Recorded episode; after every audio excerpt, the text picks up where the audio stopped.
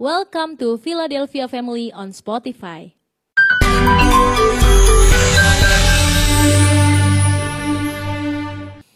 Haleluya.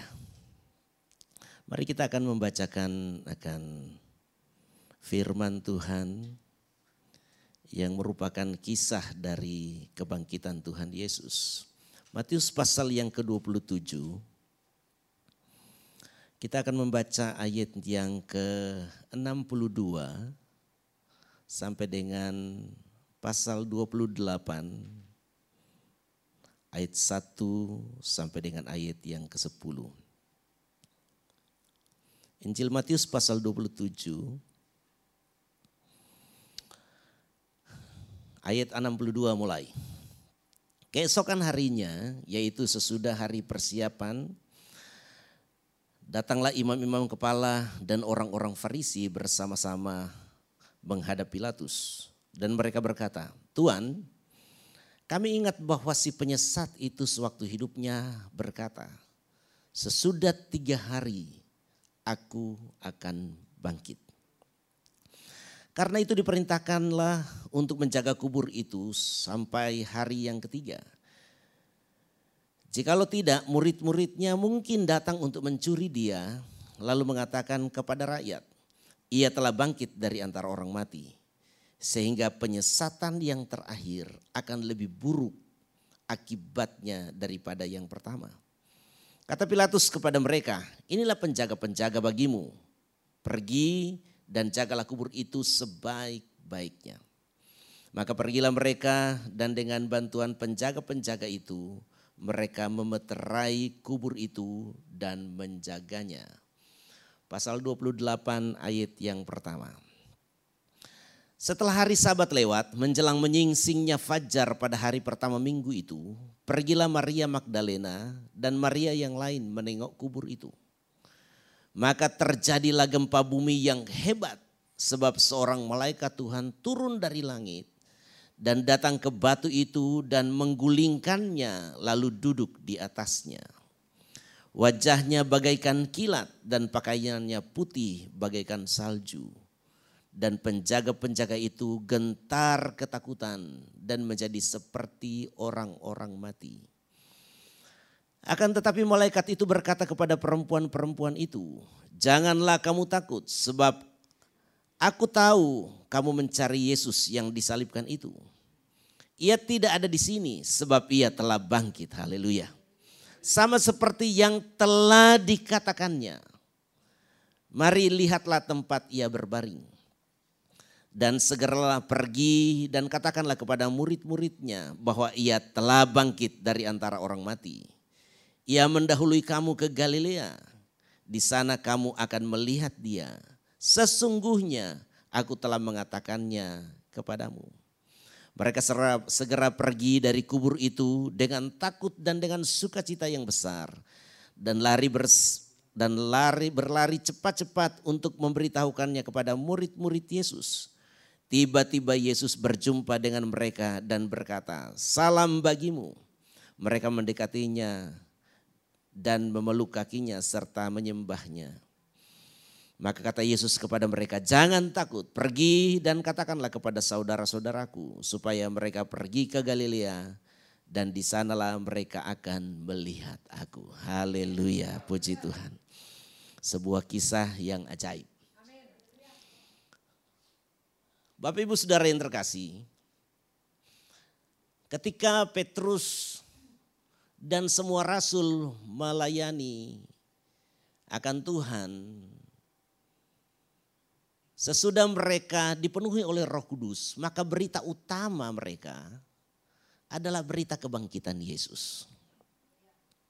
Berita kebangkitan Yesus. Kalau saudara baca khotbah Petrus, saudara baca khotbah Paulus, maka berita utama dari penginjilan adalah Yesus sudah mati, tetapi dia juga sudah bangkit. Yesus telah mati, tetapi Yesus juga telah bangkit. Hari ini, mari kita bangga menjadi orang Kristen. Karena juru selamat kita memang sudah mati. Tetapi dia juga sudah bangkit. Saudara kalau bayangkan hari-hari seperti ini di 2000 tahun yang lalu. Itu dahsyat luar biasa. Hari ini ketika kita memperingati hari kematian Tuhan Yesus, kita memperingati dengan sukacita. Mengapa? Karena kita tahu dosa kita diampuni di kayu salib. Kita tahu darahnya telah menebus kita dari kehidupan kita yang sia-sia. Kita tahu bahwa pengorbanan Yesus di kayu salib sudah membuat kita terlewat dari penghukuman. Pasca artinya dilewati. Penghukuman melewati kita. Mengapa? Karena ada tanda darah di dalam kehidupan kita. Dan itu adalah darah Yesus yang tercurah yang kita peringati pada hari Jumat yang lalu kematian Yesus. Tetapi Bapak Ibu Saudara, kalau Bapak Ibu Saudara hidup di zaman Petrus dan teman-temannya pada waktu itu, hari kematian Yesus itu adalah hari yang sangat-sangat menyedihkan, menakutkan sebuah hari yang penuh dengan penghinaan. Satu hari yang penuh dengan kegetiran. Ini adalah sebuah hari yang penuh dengan kesedihan dan uh, ketakutan yang sangat mencekam saudara-saudara. Mengapa? Karena pemimpin mereka, Yesus itu, yang mereka ikuti itu dihukum dengan hukuman yang sangat berat. Hukum hukuman yang tidak ada duanya dan hukuman yang Yesus alami di salib itu, itu adalah hukuman nomor satu. Tidak ada lagi hukuman yang terberat dan pasti hukuman yang terberat itu itu diberikan kepada penjahat juga dengan kesalahan, dengan kejahatan yang terberat. Dan Bapak Ibu Saudara yang terkasih, itu sebabnya para murid juga akhirnya mendapat dampak dari suasana kematian. Mereka semua dalam ketakutan. Itu sebabnya ketika mereka berkumpul selalu pintu terkunci. Mereka tidak punya kehidupan sosial. Mereka adalah orang-orang pendatang dari Galilea yang hari itu ada di Yerusalem. Dan mereka adalah orang-orang pendatang dan ada tuduhan bahwa bos kamu, pemimpin kamu, seorang penjahat besar, kamu juga pasti sama. Itu sebabnya mereka penuh dengan ketakutan. Bapak ibu saudara, tetapi Tiga hari sesudah peristiwa yang sangat menakutkan itu. Keadaan berubah. Terjadi perubahan yang sangat hebat. Mengapa? Karena Yesus yang mati. Itu bangkit kembali. Haleluya. Yesus yang mati itu bangkit kembali. Luar biasa saudara-saudara. Suasana langsung berubah saudara-saudara. Kemarin mereka kehilangan pengharapan. Tiga hari yang lalu mereka berpikir bahwa ya sudah selesai. Paling hebat adalah kita kembali pulang ke kampung halaman dan melanjutkan hidup kita. Dan mungkin akan ada banyak tuduhan. Tetapi sesudah Yesus bangkit semua berubah. Terjadi perubahan besar-besaran. Dan saya rindu saudara-saudara. Berkat kebangkitan Tuhan itu juga jadi bahagian kita. Bapak ibu saudara saya ingin uh, menyampaikan kepada Bapak Ibu Saudara bahwa ada tiga hal yang besar yang merupakan hasil peneguhan dari kebangkitan Yesus. Kebangkitan Yesus itu adalah tanda yang sorga sudah siapkan untuk meneguhkan eksistensi dari Yesus. Satu waktu Bapak Ibu Saudara,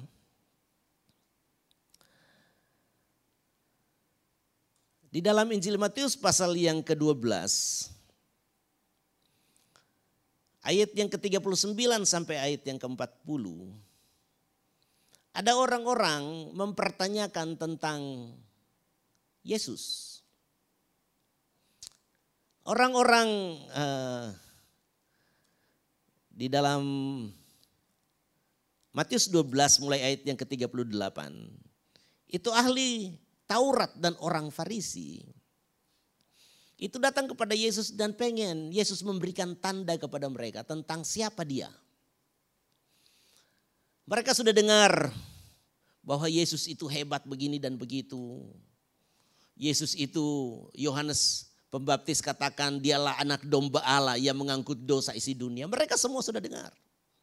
Tetapi mereka tidak percaya. Mereka bilang tolong berikan kami tanda supaya kami bisa sungguh-sungguh percaya kepadamu. Tetapi Yesus berkata kepada mereka, Ayat yang ke-39, tetapi jawabnya kepada mereka, angkatan yang jahat dan tidak setia ini menuntut suatu tanda. Tetapi kepada mereka tidak akan diberikan tanda selain tanda Nabi Yunus. Ini kalau Tuhan Yesus tidak tambah penjelasan bingung, apa tanda Nabi Yunus dalam hubungan dengan pribadi dia. Yesus memberikan penjelasan. Ayat 40. Sebab seperti Yunus tinggal di dalam perut ikan tiga hari, tiga malam. Demikian juga anak manusia akan tinggal di dalam rahim bumi tiga hari, tiga malam. Bapak ibu saudara, jadi kematian Yesus dan tinggalnya Yesus tiga hari di perut bumi atau dikuburkan Kemudian dia meninggalkan perut bumi, dia meninggalkan kuburnya. Tiga hari kemudian itu adalah tanda. Itu adalah tanda. Jadi hari kebangkitan Yesus itu tanda dari Yesus. Untuk apa? Untuk menunjukkan siapa dia sebenarnya. Kalau Yesus tidak bangkit, Yesus kita berbeda dengan Yesus yang kita percaya hari ini. Kalau Yesus tidak bangkit, kita akan kenal Yesus. Mungkin kalau kita percaya, berbeda dengan Yesus hari ini yang kita percayai. Mengapa hari ini kita bangga punya Yesus? Karena dia bangkit pada hari yang ketiga. Haleluya. Dan ini adalah tanda, saya berharap saudara-saudara, sesudah saudara dengar firman Tuhan ini imanmu kepada Yesus sungguh-sungguh mantap. Karena mengapa kita percaya Yesus? Karena Yesus sudah memberikan tanda. Dan tanda terbesar itu apa? Kebangkitannya dari antara orang mati. Haleluya. Mari kita akan belajar di dalam Alkitab. Apa yang dikatakan oleh firman Tuhan tentang Yesus dalam hubungan dengan dengan kebangkitannya. Yang pertama, Roma pasal 1 ayat yang keempat. Roma pasal yang pertama. Ayat yang keempat. Kita baca bersama dua tiga. Dan menurut roh kekudusan dinyatakan oleh kebangkitannya dari antara orang mati.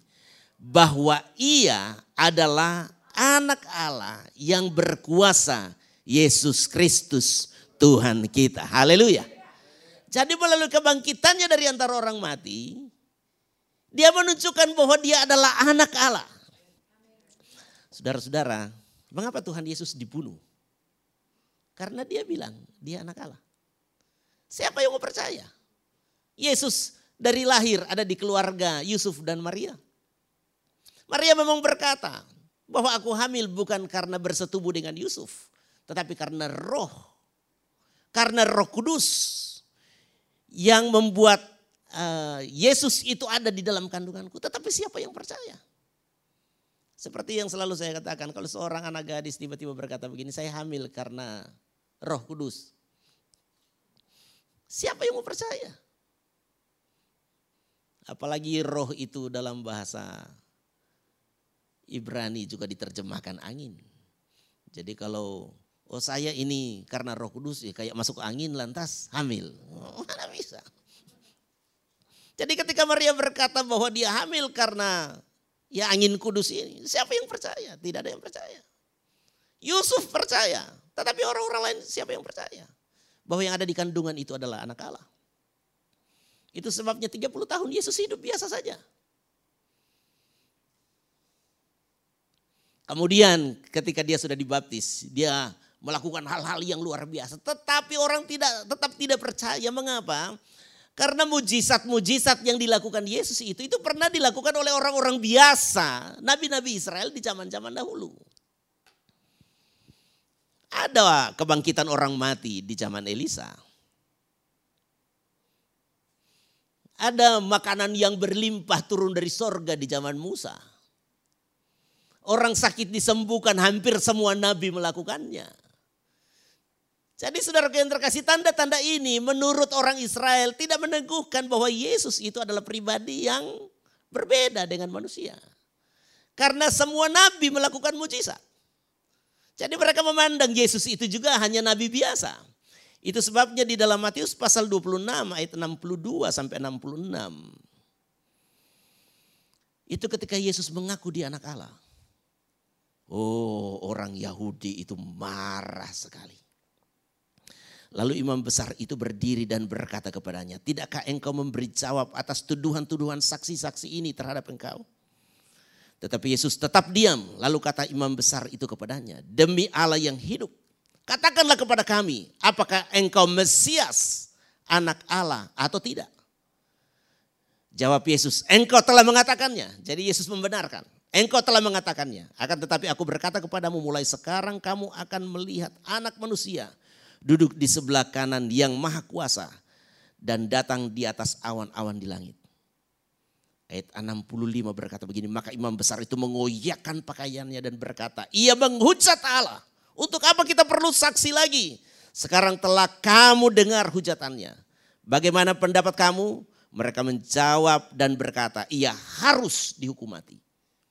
Jadi Bapak Ibu Saudara, orang Israel, orang Yahudi, ahli Taurat, orang Farisi tidak pernah percaya, imam-imam tidak pernah percaya. Tidak pernah percaya bahwa Yesus itu anak Allah. Mengapa? Karena semua tanda yang Yesus lakukan, nabi-nabi pun melakukan hal yang sama. Itu sebabnya Yesus berkata, saya tidak akan berikan tanda yang lain lagi. Yang ada pada kamu hanya satu tanda. Itu tanda Nabi Yunus kebangkitanku akan membuktikan bahwa aku berbeda. Haleluya. Kebangkitanku akan membuktikan bahwa aku ini adalah Mesias, anak Allah yang hidup. Haleluya. Dan kata-kata Yesus tentang kebangkitan itu pra kematiannya. Jadi sesudah dia bangkit. Mari kita percaya. Seperti begitu banyak orang Israel yang percaya waktu itu. Bahwa Yesus itu adalah anak Allah. Haleluya. Mari kita percaya Yesus kita itu bukan manusia biasa.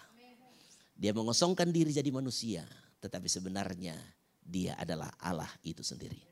Pada mulanya adalah firman. Firman itu bersama-sama dengan Allah. Dan firman itu adalah Allah. Firman itu sudah jadi manusia dan tinggal di antara kita, kata firman Tuhan. Orang tidak percaya, silahkan. Tetapi kebangkitan Yesus itu membuktikan bahwa Yesus betul-betul anak Allah. Haleluya. Puji Tuhan. Itu sebabnya mari saudara-saudara. Kita percaya sungguh bahwa Yesus itu adalah anak Allah. Kealahan Yesus tidak karena dilahirkan. Jadi saudara-saudara kalau orang bilang kok Allah dilahirkan tidak. Yesus itu sudah ada. Jauh sebelum dia dilahirkan oleh Maria. Disebut anak Allah hanya karena dia dilahirkan oleh Maria. Tetapi di dalam kekekalan dia adalah firman. Haleluya. Dia adalah firman. Dan firman itu sudah lahir menjadi manusia. Namanya Yesus. Yang kedua, apa uh, peneguhan dari kebangkitan Yesus tentang dirinya? Yang kedua adalah bahwa Yesus itu adalah Mesias atau juru selamat. Di dalam firman Tuhan Bapak Ibu Saudara. Itu sudah dinubuatkan seribu tahun sebelumnya. Bahwa Mesias itu ada satu syarat. Yaitu dia tidak dapat ditahan oleh maut. Mesias, juru selamat itu, yang diurapi itu, itu adalah pribadi yang tidak takluk kepada maut. Tidak akan tetap tinggal di dalam dunia orang mati Di dalam kisah Rasul pasal yang kedua.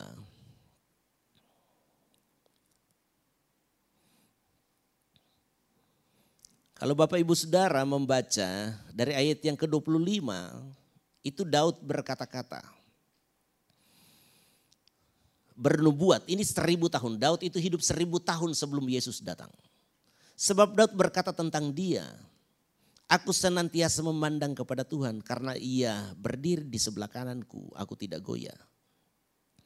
Sebab itu hatiku bersuka cita dan jiwaku bersorak-sorak. Bahkan tubuhku akan diam dengan tentram.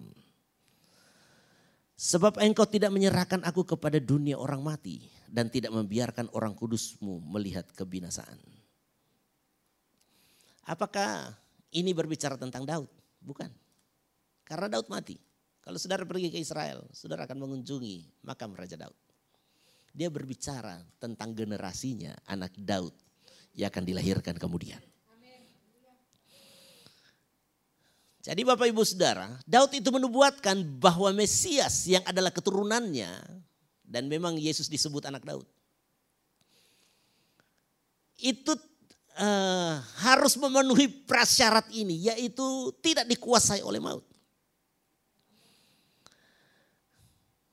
Ayat yang ke-28 berkata, engkau memberitahukan kepadaku jalan kehidupan, engkau akan melimpahi aku dengan sukacita di hadapanmu. Saudara-saudaraku boleh berkata-kata dengan terus terang kepadamu tentang Daud, Bapak bangsa kita. Ia telah mati dan dikuburkan dan kuburnya masih ada pada kita sampai hari ini.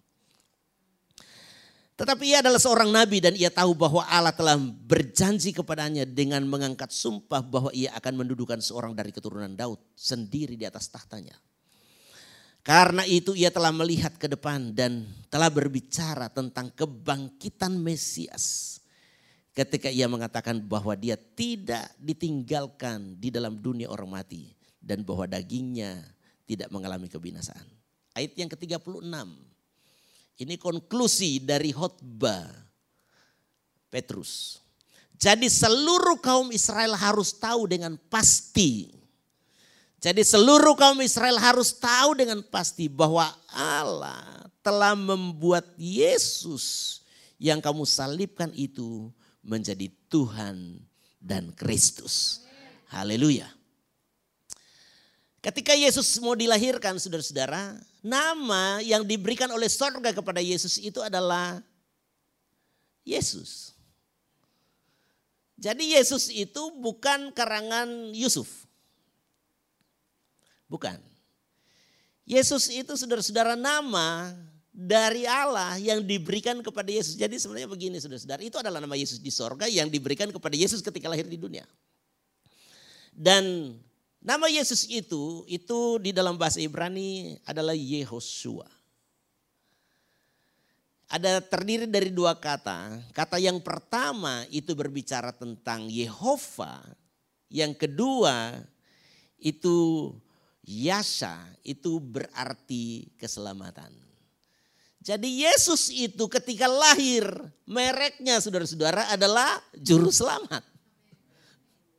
Jadi setiap orang panggil Yesus mereka panggil juru selamat, juru selamat. Mengapa memang Yesus datang untuk menyelamatkan manusia dari dosa? Tetapi sekali lagi sebelum dia bangkit orang tidak percaya. Mungkin sekedar sebuah nama saja. Tetapi ketika dia sudah bangkit, dia menggenapi nubuatan bahwa seorang juru selamat yang diurapi itu, itu tidak dikuasai oleh maut. Siapa keturunan Daud yang tidak dikuasai maut? Daud saja yang paling hebat dalam kehidupan orang Israel mati dan kuburnya ada di sampai sekarang. Salomo apalagi, Salomo apalagi dia berakhir tidak benar hidupnya. Hanya Yesus keturunan Daud yang tidak dikuasai maut. Ini membuktikan bahwa dia adalah juru selamat. Jadi Bapak Ibu Saudaraku yang terkasih, saya sangat percaya bahwa dosa saya sudah diampuni. Saya pasti masuk surga. Mengapa? Karena saya percaya Yesus yang adalah anak Allah yang sudah menjadi juru selamat itu. Dia sudah diurapi untuk menjadi juru selamat bagi saudara dan saya. Kalau Yesus tidak dibangkitkan dia manusia biasa. Mau seribu kali juga mati, tidak ada efek untuk kita. Tidak ada dampak untuk saudara dan saya. Tidak ada. Tetapi 1 Petrus 1 ayat 18 itu sungguh-sungguh jadi nyata bagi kita. Bahwa kita telah ditebus dari cara hidup kita yang sia-sia itu. Dengan darah yang mahal darah Yesus. Kita percaya firman Tuhan ini. Mengapa? Karena dia bangkit dari kematian. Dia adalah anak Allah. Dan dia adalah juru selamat. Jadi hari kebangkitan ini saudara-saudara, ini kita sedang memperingati sebuah bukti. Sekali lagi bahwa Yesus adalah anak Allah dan dia adalah juru selamat kita. Yang ketiga, apa tanda atau uh, kebangkitan Yesus menandakan apa tentang Yesus? Yang ketiga. Ini yang saya merasa sangat antusias. Yaitu firman Yesus adalah kebenaran. Kata-kata Yesus adalah kebenaran.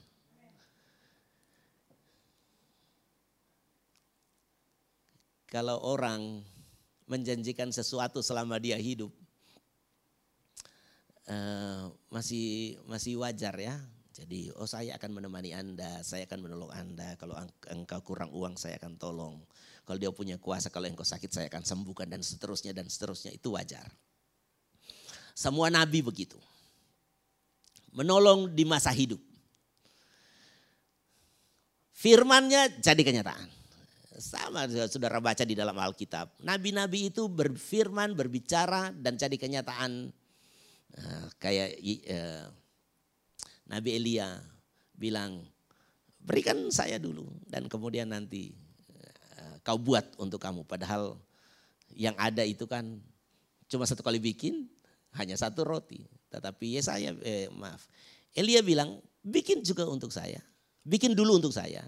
Dan sesudah bikin untuk kamu dan anakmu. Itu kata-kata dari Elia. Secara logika perempuan ini harusnya tidak percaya. Karena kalau dia sudah bikin untuk Elia, sudah tidak ada untuk dia. Tetapi dia percaya ini nabi. Jadi kalau saya habis bikin untuk dia, pasti akan terjadi mujizat. Akan ada lagi untuk saya. Dan itu yang terjadi terus. Makan siang dia bikin untuk Elia, eh ada lagi untuk dia. Makan malam dia bikin untuk Elia ada lagi, dia bikin untuk dirinya ada lagi. Dan sampai musim kering itu lewat, mujizat terus terjadi. Elia berkata-kata dan terjadi. Tetapi itu di masa hidup saudara-saudara. Nabi semua seperti begitu. Nabi Musa melakukan hal-hal yang hebat. Dia katakan kepada Firaun dan semua jadi. Tetapi Yesus berkata-kata tentang sesuatu yang sangat berbeda. Bahwa saya akan mati dan tiga hari lagi bangkit. Saudara kalau ada satu orang pendeta, lantas hari ini ngomong, saya kalau mati, habis mati tiga hari bangkit lagi. Itu sebabnya jangan dikubur. Saya mau tanya saudara percaya apa enggak? Dan saya mau katakan di dalam sejarah enggak ada seperti ini. Tidak ada. Di dalam kisah yang kita baca tadi saudara-saudara. Imam-imam itu tahu kata-kata Yesus tentang dia akan bangkit pada hari yang ketiga itu sering sekali dia ucapkan. Itu sebabnya mereka bilang jaga kubur itu. Karena ini orang ini sudah bilang bahwa nanti dia mati tiga hari lagi akan bangkit. Jadi imam-imam itu galau. Antara mau percaya dan tidak percaya. Tetapi mereka sudah bikin antisipasi. Mereka tidak percaya tapi mereka bikin antisipasi. Takutnya murid-murid bikin manipulasi yaitu murid murid mencuri atau merampas atau mengambil mayat Yesus disembunyikan di kubur tempat lain dan bilang dia sudah bangkit. Sebabnya itu mereka galau hari itu. Hey, ini kalau sampai jadi ini dahsyat sekali ini. Mereka percaya bahwa kebangkitan Yesus akan membawa kedahsyatan. Walaupun menurut mereka negatif. Penyesatannya akan hebat sekali. Kalau ini kata-kata orang ini selagi hidup bahwa tiga hari kemudian aku akan bangkit dan jadi kenyataan. Hari pertama saya yakin mereka pikir-pikir bangkit enggak, bangkit enggak, bangkit enggak. Yang aneh murid-muridnya yang lupa. Murid-muridnya yang lupa. Imam-imam ini musuh-musuh melakukan persiapan. Murid-murid. Enggak. Mereka hari yang ketiga pun mereka masih membawa rempah-rempah untuk apa? untuk ditaruh di tubuh Yesus, di jenazah Yesus supaya jenazahnya jangan cepat membusuk. Tidak ada mereka persiapan, ayo kita bikin hari ibadah kebangkitan Yesus. Kita tunggu, oh, kita kumpul semua, dikubur dan kita akan menyaksikan ada sebuah drama hebat bahwa Yesus yang mati itu bangkit. Tidak ada persiapan. Bahkan Thomas Ketika sudah dibilang Yesus bangkit, ngeyel. Tidak percaya kalau aku belum taruh jariku di lambung yang ada bekas tusukan itu. Kalau aku belum tusukkan jariku di bekas paku itu, aku tidak percaya. Karena memang tidak masuk akal, saudara-saudara. Tidak masuk akal. Tidak masuk akal. Jadi hari ini yang kita peringati adalah hari yang sangat berharga. Mengapa? Karena ini tanda bahwa firman Yesus adalah kebenaran. Haleluya. Apa pun yang diucapkan Yesus adalah kebenaran. Saya mengajak saudara-saudara untuk di hari kebangkitan ini kita percaya bahwa semua ucapan Yesus pasti jadi kebenaran. Pasti benar, pasti jadi kenyataan. Mengapa? Karena sesuatu yang paling tidak masuk akal pun sudah terjadi. Yesus bilang tiga hari lagi bangkit. Dia bangkit. Haleluya, saya percaya semua kata-kata Yesus adalah kebenaran. Mari kita percaya akan hal ini. Di hari kebangkitan ini, mari kita bangkitkan harapan. Bahwa semua kata-kata dari Yesus itu adalah kebenaran. Haleluya. Saya ingin mengajak saudara-saudara untuk merenungkan beberapa kata-kata Yesus dan kata-kata murid-murid Yesus tentang janji-janji dalam hubungan dengan kebangkitan. Yang pertama, Yesus berkata dalam Yohanes 11 ayat yang ke-25. Yohanes 11 ayat yang ke-25. Kita baca bersama dua tiga. Jawab Yesus, Akulah kebangkitan dan hidup. Barang siapa percaya kepadaku, ia akan hidup walaupun ia sudah mati. Haleluya. Saudara-saudara, menurut saya ini lebih mudah dipercayai hari ini dibandingkan Yesus bilang bahwa saya mati, dia mati dan bangkit lagi. Mengapa? Karena membangkitkan saudara dan saya hari ini sangat masuk akal. Mengapa? Karena Yesus pernah membangkitkan orang mati. Lazarus yang mati, ini kan kata-kata waktu Lazarus. Lazarus yang mati, Yesus hidup, dia cuma berkata, Lazarus keluar. Dan Lazarus keluar. Amin. Saudara percaya hari ini Yesus hidup? Sedangkan Yesus mati bisa bangkit. Apalagi Yesus yang hidup, dia pasti bisa membangkitkan saudara. Aku adalah kebangkitan dan hidup. Barang siapa percaya kepadaku. Barang siapa percaya kepadaku, ia akan hidup walaupun ia sudah mati. Hari-hari ini kan kita paling takut corona karena takut mati bukan? Bukan takut pilek. Bukan takut batuk. Bukan. Kita takut paru-paru kita tidak berfungsi. dan kemudian meninggal. Apalagi hari-hari ini begitu banyak orang yang meninggal. Banyak hamba-hamba Tuhan yang meninggal. Tetapi Bapak Ibu Saudara, bagi kita yang percaya kepada Yesus, kita punya iman yang berbeda. Hidup adalah Kristus, mati adalah keuntungan. Mengapa? Karena walaupun kita sudah mati, kita akan hidup kembali. Haleluya. Yesus yang berjanji. Yesus mati aja sendiri, dia bangkit. Apalagi sekarang dia hidup. Dan dia bilang, aku akan bangkitkan engkau. Pasti bangkit. Amin. Saudara kalau berbicara imam-imam, imam-imam itu mengapa mereka betul-betul jaga kubur Yesus? Karena imam-imam itu kebanyakan adalah orang Saduki. Orang Saduki itu itu adalah kelompok turunan Imam Sadok kalau tidak salah seperti begitu sejarahnya. Itu para ahli menyimpulkan bahwa Imam Sadok turunannya jadi Saduki dan mereka adalah imam-imam. Nah kelemahan daripada orang Saduki adalah tidak percaya kebangkitan. Jadi mengapa mereka jaga Yesus supaya betul-betul jangan ada isu kebangkitan? Itu karena menabrak teologi dia. Pemimpin besar orang Israel tidak percaya ada hidup sesudah kematian. Yesus mengubahnya. Aku imam yang sejati. Bahwa ada kebangkitan sesudah kematian. Siapa yang bangkit pertama? Yesus. Kemudian Yesus berkata, orang yang percaya kepadaku, dia juga akan bangkit kembali. Jadi percayalah Bapak Ibu Saudara, hidup kita tidak hanya ada di dunia ini. Di hari kebangkitan ini kita percaya bahwa ada hidup sesudah kematian. Haleluya. Dan hidup itulah yang ditebus oleh Yesus dengan darahnya yang mahal. Hidup itulah yang diperjuangkan oleh kasih Allah ketika dia berkata karena begitu besar kasih Allah akan dunia ini. Sehingga ia menyerahkan anaknya yang tunggal. Sehingga barang siapa yang percaya kepadanya tidak binasa. Melainkan beroleh hidup yang kekal. Hidup sesudah kematian yang berharga dan kekal inilah yang dibayar oleh Yesus. Dia adalah Tuhan menjadi manusia. Mati di kayu salib menebus dosa saudara dan saya. Haleluya. Luar biasa Tuhan Yesus. Tapi saya percaya juga firman Tuhan yang sangat dipercaya oleh para murid. Salah satu yang disampaikan oleh Simon tadi, 1 Petrus pasal 1 ayat yang ketiga.